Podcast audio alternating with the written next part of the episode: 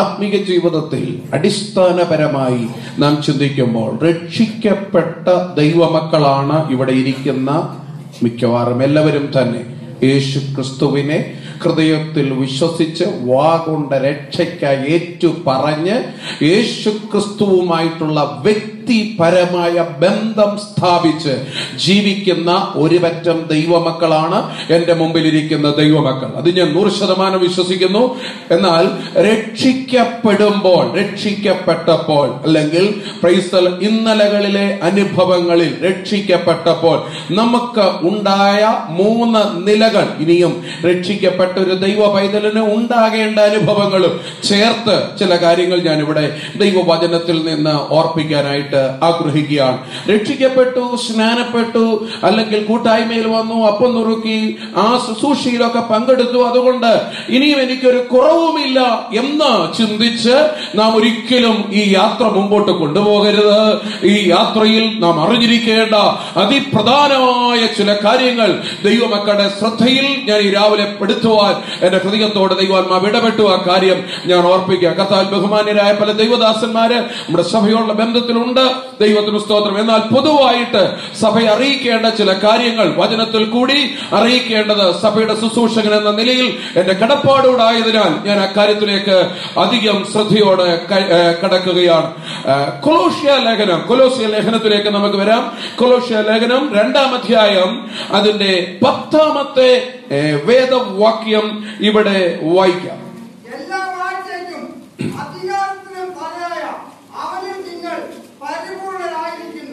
ഇവിടെ ക്രിസ്തുവിൽ നാം പൂർണ്ണരായിരിക്കുന്നു എന്ന ഒരു പദമാണ് അപ്പോസ്തലനായ പൗലോസ് കൊലോസിലുള്ള വിശ്വാസ സമൂഹത്തിന് എഴുതുന്നത്.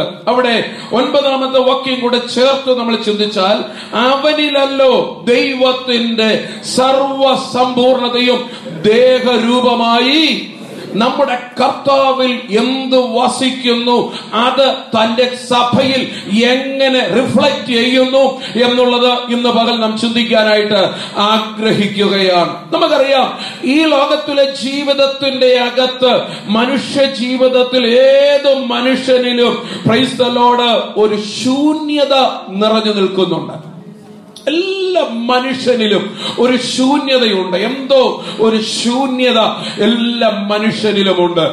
ഏത് പണ്ഡിതനായ മനുഷ്യനായാലും, ഏത് വലിയ മനുഷ്യനായാലും, ഏത് ഉന്നതനായ മനുഷ്യനായാലും അവരുടെ അകത്ത് ഒരു ശൂന്യതയുടെ അംശം നിലനിൽക്കുന്നുണ്ട്. അത് നികത്തുവാൻ ഇവിടുത്തെ ഒന്നിനും കഴിയുന്നില്ല.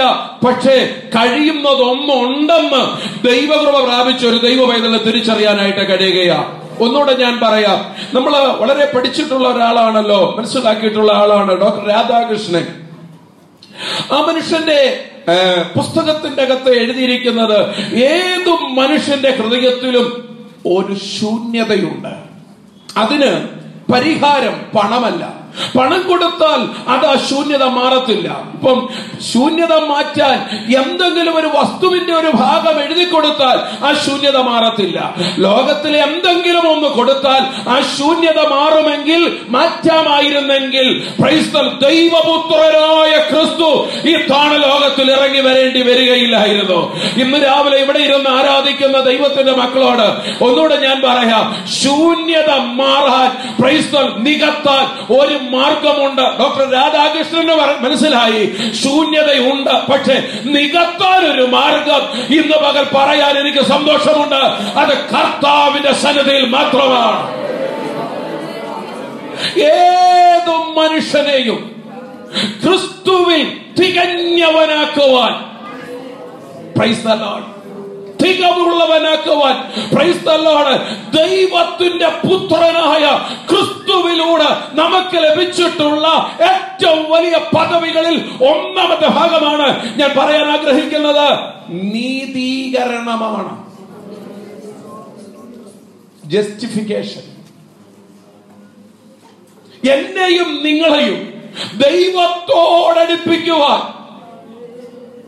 പ്രൈസ് ദി ലോർഡ്, ഞാനും നിങ്ങളുമായിരുന്ന സ്ഥാനത്ത് നിന്ന് ദൈവകൃപയോടെ നമ്മളെ അടുപ്പിക്കുവാൻ, പാപത്തിലും ശാപത്തിലും ഈ ലോകത്തിന്റെ മോഹത്തിലും ഇവിടുത്തെ അകത്യങ്ങളിലും പ്രൈസ് ദി മുഴുകി കിടന്ന നമ്മെ പ്രൈസ് ദി ലോർഡ് ദൈവത്തോട് അടുപ്പിക്കുവാൻ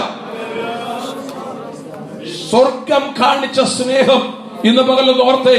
പ്രൈസ് ദി ലോർഡ്. ഞാനും നിങ്ങൾ പാപികളായി ദൈവത്തോട് അടുക്കാൻ പറ്റത്തില്ല. പാപം ഏറ്റു പറയണം. തന്റെ തെറ്റുകളെ മറച്ചു വയ്ക്കുന്നവന് ശുഭം വരികയില്ല. ഏറ്റു പറഞ്ഞുപേക്ഷിക്കുന്നവന് കരുണ ലഭിക്കുകയാ. ഇന്ന് രാവിലെ ദൈവവചനം കേട്ടുകൊണ്ടിരിക്കുന്ന ദൈവത്തിന്റെ പൈതലേ, പ്രൈസ് ദി ലോർഡ്. നമുക്ക് ഏറ്റവും പരിചയമുള്ള ഭാഗമാണ് റോമാലേഖനം. റോമാലേഖനത്തിലേക്ക് ഒരു മിനിറ്റ് ഒന്ന് വന്നേ. അഞ്ചാമത്തെ അധ്യായം. കുഞ്ഞുങ്ങൾ കൂടി പ്ലീസ്, കുഞ്ഞുങ്ങളൊന്ന് യൂത്തെല്ലാം കുഞ്ഞുങ്ങളെല്ലാം ബൈബിളൊന്ന് ഓപ്പൺ ചെയ്താട്ടെ പ്ലീസ്. അഞ്ചാം അധ്യായം. വളരെ പെട്ടെന്ന് നമ്മുടെ സമയം തീർന്നു കഴിയുക. അഞ്ചാമത്തെ അധ്യായം എട്ട് ഒൻപത് വാക്യങ്ങൾ ഒന്ന് പെട്ടെന്ന് വായിച്ചാണ്. ക്രിസ്തുവോ നീതികരണത്തോടുള്ള ബന്ധത്തിൽ ഞാൻ ഈ പറയുന്ന ഭാഗം നിങ്ങൾ ശ്രദ്ധിക്കേണ്ടത്. ദൈവവചനത്തിൽ നമുക്കുള്ള നീതി പ്രൈസ് ദി ലോർഡ് മാനുഷികമായി നമുക്ക് ചിന്തിക്കാൻ കഴിയുന്നതിന് അപ്പുറമാണ്. ഒന്നുകൂടെ വായിക്കാം പ്ലീസ്. ക്രിസ്തുവോ നാം പാപികൾ ആയിരിക്കുമ്പോൾ തന്നെ നമുക്ക് വേണ്ടി മരിക്കുകയാൽ ദൈവത്തിന് നമ്മളോടുള്ള സ്നേഹത്തെ വെളിപ്പെടുത്തുന്നു, പ്രദർശിപ്പിക്കുന്നു എന്നാണ് ഇവിടെ വായിക്കുന്നത്. അങ്ങനെയെങ്കിൽ ദൈവത്തിനു എന്നോടുള്ള സ്നേഹമാണ് എന്നെ എന്റെ പാപത്തിന്റെ കുറ്റം ക്ഷമിച്ച് നീതിയിലേക്ക് എന്നെ കൊണ്ടുവരിക എന്നുള്ളത്. ദൈവകൃപയിലേക്ക് എന്നെ ഇന്ന് രാവിലെ കൊണ്ടുവന്ന് ഈ ജസ്റ്റിഫിക്കേഷൻ, ഈ നീതീകരണത്തിൽ എന്നെ ആക്കി നിർത്തിയിരിക്കുന്ന എന്റെ ദൈവത്തെ ഞാൻ ആത്മാവിൽ സ്തുതിക്കുകയാ. കാരണം എന്റെ അകത്ത് നഷ്ടപ്പെട്ടതിനെ എന്റെ ദൈവം എനിക്ക് തിരിച്ചു തന്നിട്ടുണ്ട്. ഞാൻ പൂർണ്ണനാണെന്ന് ഇപ്പോഴും പറയാൻ എനിക്ക് അർഹതയില്ല. പൗലോസ് പറഞ്ഞ വാക്കുകൾ ഞാൻ പറയാം. പ്രൈസ് തികഞ്ഞവനായി എന്നോ പ്രൈസ് നേടിയെന്നോ എനിക്ക് പറയാനില്ല എന്ന് പൗലോസ് പറയുക. മൂന്നാം സ്വർഗത്തോളം എടുക്കപ്പെട്ടവൻ പ്രൈസ് ദി ലോർഡ് ദൈവവചനത്തിൽ ഏറ്റവും പ്രാധാന്യമായി പഠിപ്പിക്കാൻ കഴിവുള്ളവൻ പ്രൈസ് ദി ലോർഡ് പരിശുദ്ധാത്മാവിൽ ഇങ്ങനെ പറയുക, ഞാൻ കർത്താവിൽ നിന്ന് പ്രാപിച്ച് നിങ്ങൾ കേൾപ്പിച്ചു എന്ന് ധൈര്യപൂർവ്വം പറയുന്ന മനുഷ്യൻ ആത്മാവിൽ ഇങ്ങനെ പറയുക, ഞാൻ എല്ലാം തികഞ്ഞവനാണെന്ന് ഞാൻ പറയുന്നില്ല, എനിക്കും അത് പിടിക്കാമോ എന്ന് വെച്ചോടുന്നതേ ഉള്ളൂ. അങ്ങനെയെങ്കിൽ നീതീകരണത്തിലേക്ക് വന്നു എന്ന് ഞാനും നിങ്ങളും അഭിമാനിക്കുമ്പോൾ തന്നെ രക്ഷയുടെ പൂർത്തീകരണം ഇതുവരെ സംഭവിക്കാത്തത് കൊണ്ട് ഇന്ന് രാവിലെ ദൈവകൃപ പ്രാപിച്ച ദൈവം ഇതരെ ആത്മാവിൽ ഞാൻ നിങ്ങളോട് പറയാ, എന്റെയും നിങ്ങളുടെയും പ്രൈസ് ദി ലോർഡ് അതിന്റെ അന്തിമ പിരീഡിലേക്ക് വിശ്വാസത്തിന്റെ ജൈത്രയാത്രയിൽ കാലുകൾ ഇടരാതെ വിശ്വാസത്തോടെ മുമ്പോട്ട് പോകാൻ ആത്മാവിൽ ഞാൻ നിങ്ങളെ പ്രബോധിപ്പിക്കുകയാ. ലോകത്തിലെ ഏതൊരു മനുഷ്യൻ നമ്മെ നീതീകരിച്ചാലും ഒരുപക്ഷെ മുഖം നോക്കി നീതീകരിക്കാം, പണം കൊടുത്ത് നീതീകരിക്കാം. മനുഷ്യൻ നീതീകരിക്കുന്നത് മനുഷ്യന്റെ സ്വാധീനം കൊണ്ടൊരുപക്ഷെ നീതീകരിച്ചെന്ന് വരാം. ദൈവം ചെയ്യുന്നത് അങ്ങനെ ഒരു നീതീകരണമല്ല. Price the Lord. അവന് വലിപ്പ ചെറുപ്പമില്ല, ആണെന്നോ പെണ്ണെന്നോ ഇല്ല, കറുത്തവനെന്നോ വെളുത്തവനെന്നോ ഇല്ല. ഇന്ന് രാവിലെ ദൈവകൃപ പ്രാപിച്ച ഒരു ദൈവ പൈതൽ ആത്മാവിൽ പറയുക, എന്നെ എന്റെ അകൃത്യത്തിൽ നിന്ന് വിടുവിക്കുവാൻ, എന്റെ എന്റെ പാപത്തിൽ നിന്ന് രക്ഷിക്കുവാൻ, എന്റെ ശാപം മാറ്റി എന്നെ നീതിയിലേക്ക് കൊണ്ടുവരുവാൻ എന്റെ ദൈവം കാണിച്ച സ്നേഹം അതോർത്താ ഞാൻ ദൈവത്തെ സ്തുതിക്കുന്നത്. Praise the Lord. റോമാലേഖനം അഞ്ചാം അധ്യായത്തിൽ അവിടെ ഇങ്ങനെ ഒന്നാമത്തെ വാക്യത്തിൽ വായിക്കുന്നു, വിശ്വാസത്താൽ നീതീകരിക്കപ്പെട്ടിട്ട് നമുക്ക് ദൈവത്തോട് ഒരു കുറ്റമറ്റ മനസാക്ഷിയുണ്ട്. ഇന്ന് രാവിലെ ഇവിടെ ഇരുന്ന് ആരാധിക്കുമ്പോൾ നീതീകരണത്തിലേക്ക് ദൈവം നിന്നെ കൊണ്ടുവന്നെങ്കിൽ ആ ദൈവകൃപ പ്രാപിച്ച ദൈവത്തെ ആരാധിക്കുമ്പോൾ ഒരു കുറ്റമറ്റ മനസാക്ഷിയുടെ ഉടമയായിരുന്നു ദൈവത്തെ ആരാധിക്കണം. ആ അനുഭവം കിട്ടിയ ദൈവമക്കായി ഞാൻ ദൈവത്തിന് സ്തോത്രം ചെയ്യുന്നു. ഇവിടെ വന്നു ആരാധന ഹോളിൽ ഇരിക്കുമ്പോഴും മനസ്സിന്റെ അകത്ത് സ്വസ്ഥതയില്ലാതെ ഏതോ ഒരു ചിന്ത നിന്നെ അലട്ടിക്കൊണ്ട് ആരാധനയ്ക്ക് പ്രൈസ് പ്രാധാന്യം ഇല്ലാതാക്കി ദൈവകൃപയിൽ നിന്ന് ഏതോ ഒരു ശക്തി നിന്നെ അടിച്ചു മാറ്റുന്നത് പോലെ പ്രൈസ് മാറ്റിക്കൊണ്ടിരിക്കുന്നെങ്കിൽ ഈ രാവിലെ ആത്മാവി പറയണം, എന്റെ ദൈവത്താൽ എനിക്ക് സ്വാതന്ത്ര്യം കിട്ടിയിട്ടുണ്ട്. ദുഷ്ട പിശാച് ദൈവം തന്ന സ്വാതന്ത്ര്യത്തെ തകർത്തു കളയുവാൻ, ദൈവം നിന്നെ നീതീകരിച്ചതിനെ ഇല്ലായ്മ ചെയ്ത് കളയുവാൻ തന്ത്രപരമായി നിനക്കെതിരെ വെല്ലുവിളിച്ചുകൊണ്ടിരിക്കുമ്പോൾ നീ നീതീകരിക്കപ്പെട്ടില്ല, നീ രക്ഷിക്കപ്പെട്ടിട്ടില്ല, നിന്റെ പാപം മറഞ്ഞിട്ടില്ല, നീ കുറ്റക്കാരനാണ്, നീ ഇപ്പോഴും ശിക്ഷാവിധിക്ക് യോഗ്യനാണ്, നീ ഇപ്പോഴും മരണഭീതിയിലാണ് കിടക്കുന്നത്, നാളെ നീ മരിച്ചു പോകും, മരിച്ചാൽ നിന്റെ നിത്യത നിത്യനാശമാണ് എന്ന് പറഞ്ഞ് ഹൃദയത്തിന്റെ അകത്ത് സ്വസ്ഥത കെടുത്തിക്കൊണ്ടിരിക്കുന്ന ചില സാധാന്യ വ്യാപാരങ്ങളെ ഇന്ന് രാവിലെ ആത്മാവിൽ ഇതിന്റെ നടുവിൽ ദൈവസഭയോട് ചേർന്ന് അതിന്റെ മേൽ ജയമെടുക്കുകയാ. ഉടവല ശന്ധന യേശുവിന്റെ അധികാരമുള്ള നാമത്തിൽ വിശ്വാസത്താൽ നീതീകരിക്കപ്പെട്ട ഒരു ദൈവമായി തന്നെ ശത്രുവിനെ തകർക്കാൻ അവകാശമില്ല. പ്രാർത്ഥിക്കുന്ന ദൈവമക്കൾ ഇന്ന് രാവിലെ ഓർക്കണം, എന്റെ കുടുംബത്തിൽ കൃപയിലേക്ക് വന്ന ഒരു കുഞ്ഞിനെ കൃപയിലല്ലെന്ന് ദുഷ്ടപിശാച് വാദിച്ച് മനസ്സിന്റെ സ്വസ്ഥത കളഞ്ഞ ആ കുഞ്ഞിനെ ദൈവസന്ധി കൊണ്ടുവന്ന്, സഹോദരനെയോ സഹോദരിയോ ദൈവസന്ധി കൊണ്ടുവന്ന് പേഴ്സണലായിട്ട് കൗൺസിലിംഗ് കൊടുത്ത് ദൈവകൃപയിൽ ഉറപ്പിച്ചു നിർത്തണം. അത് ദൈവം ആഗ്രഹിക്കുകയാ.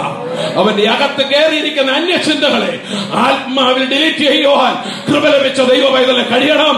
അതത്ര പരിശുദ്ധാത്മാവ് ഇന്ന് രാവിലെ ആഗ്രഹിക്കുന്നത്. ഏതെങ്കിലും ഒരു ചിന്ത മനസ്സിൽ കയറി അത് കൂട് വെച്ച് ആ കൂടിനകത്തിരിക്കാൻ അനുവദിച്ചു കൊടുക്കരുത്. ഇന്ന് പകൽ ഓടിച്ചുവിടേണ്ടതിനെ ഓടിച്ചുവിടാൻ ആത്മാവിന്റെ അധികാരം അകത്ത് വ്യാപരിക്കട്ടെ. ഒന്ന് നീതീകരണമാണ്.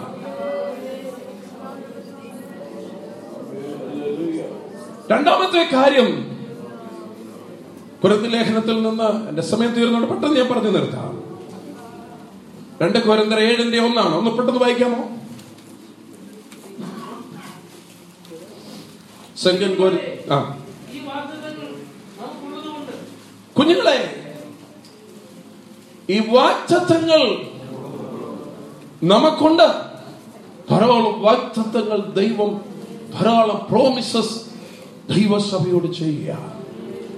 നീതിയിലേക്ക് വന്നവരോട്, രക്ഷയിലേക്ക് വന്നവരോട്, കൃപയിലേക്ക് വന്നവരോട്, ദൈവമക്കളായവരോട് കർത്താവിന് അവരോട് ആ സഭയോട് കൂടെ കൂടെ സംസാരിക്കാനുണ്ട്. ചില വാഗ്ദത്തങ്ങൾ അവർക്ക് കൊടുക്കാനുണ്ട്.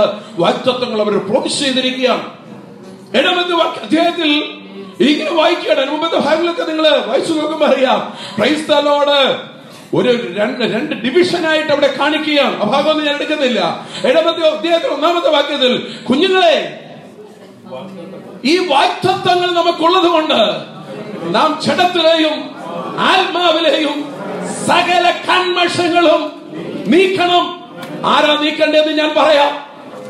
നീതീകരിക്കപ്പെട്ട നീയ, ദൈവകൃപയിലേക്ക് വന്ന നീയ, ആരാധിക്കുന്ന നീ, അഭിഷേകം പ്രാപിച്ച നീ, ജഡത്തിൽ പൊങ്ങി വരുന്ന ഉയർച്ചകളെ പിടിച്ചു നിർത്തണം. ജഡത്തിന്റെ ചിന്തകളെ മരിപ്പിക്കണം. ജഡത്തിന്റെ രാഗമോഹങ്ങളെ ക്രൈസ്തവരോട് ക്രൂശിക്കണം. ഉയർന്നു വരുന്ന ചിലതിനെ പിടിച്ചു നിർത്താനുള്ള ആത്മാവിന്റെ കരുത്ത് ക്രൈസ്തവരോട് ഉയരത്തിൽ പ്രാപിക്കണം. വായിൽ വരുന്നതെല്ലാം വിളിച്ചു പറയരുത്. വായിൽ വരുന്നതെല്ലാം വിളിച്ചു പറയരുത്. ദൈവകൃപയില്ലാത്ത വാക്ക് അതിന്റെ വായുന്ന് വന്നാൽ ആ ശരീരത്തിന്റെ അകത്ത് മറ്റൊരു ശക്തി പ്രബലമാകും. വിശുദ്ധ ജീവിതത്തിന് നിരക്കാത്തത് ഒന്ന് നിന്റെ വായിൽ നിന്ന് വന്നാൽ ശത്രു നിന്നെ അവിടെ കൊണ്ട് പിടിക്കും. ജഡത്തിലെയും ആത്മാവിലെയും സകല കന്മഷങ്ങളെയും മാറ്റി വിശുദ്ധിയിൽ തികഞ്ഞ ദൈവത്തെ ആരാധിക്കണം. ഇത്ര പേർക്ക് മനസ്സിലായി ഞാൻ പറഞ്ഞത്? നമ്മൾ ആരാധിക്കുന്നെങ്കിലും അകത്ത് അശുദ്ധി വെച്ചോണ്ട് ആരാധിച്ചത് കൊണ്ട് ഒരു ഗുണവും ഇല്ല. വിശുദ്ധനായ ദൈവത്തിന് വിശുദ്ധിയോടുള്ള ആരാധന വേണം.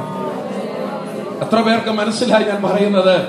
കൈയടിച്ച് ആരാധിക്കുന്ന ഞാനും നിങ്ങളും, പ്രസംഗിക്കുന്ന ഞാന്, കേൾക്കുന്ന നിങ്ങൾ, ക്രൈസ്തവ വിശുദ്ധിയോട് ഇത് ചെയ്താൽ ഇതിന്റെ അകത്തൊരു ദൈവകൃപ വ്യാപരിച്ചുകൊണ്ടിരിക്കും. ശരീരത്തിൽ അത്ര ക്ഷീണമുണ്ടെങ്കിലും എത്ര ബലഹീനമായ ശരീരമാണെങ്കിലും ഞാൻ ഇന്ന് രാവിലെ പറയാ, വിശുദ്ധിയിൽ തികഞ്ഞ ദൈവത്തെ വിശുദ്ധിയോടെ ആരാധിച്ചു കൊണ്ടിരിക്കുമ്പോൾ ആരാധനയുടെ നടുവിൽ രോഗശാന്തിയും വിടുതലുകളും അനുഭവിച്ചവർ ഇതിന്റെ തിരപ്പുണ്ട്, ഇതിന്റെ അകത്ത് സൗഖ്യം സംഭവിച്ചിട്ടുണ്ട്.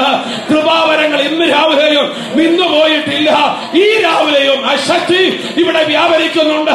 ഇവിടെ പ്രാർത്ഥിച്ചു കൊണ്ടിരിക്കുമ്പോൾ കിലോമീറ്ററുകൾക്ക് അപ്പുറത്ത് ദൈവം ഇടുന്നത്, ദൈവം തരുന്നത് അനുഭവിച്ചവരായി ഇവിടെ ഇരിക്കുന്നത്.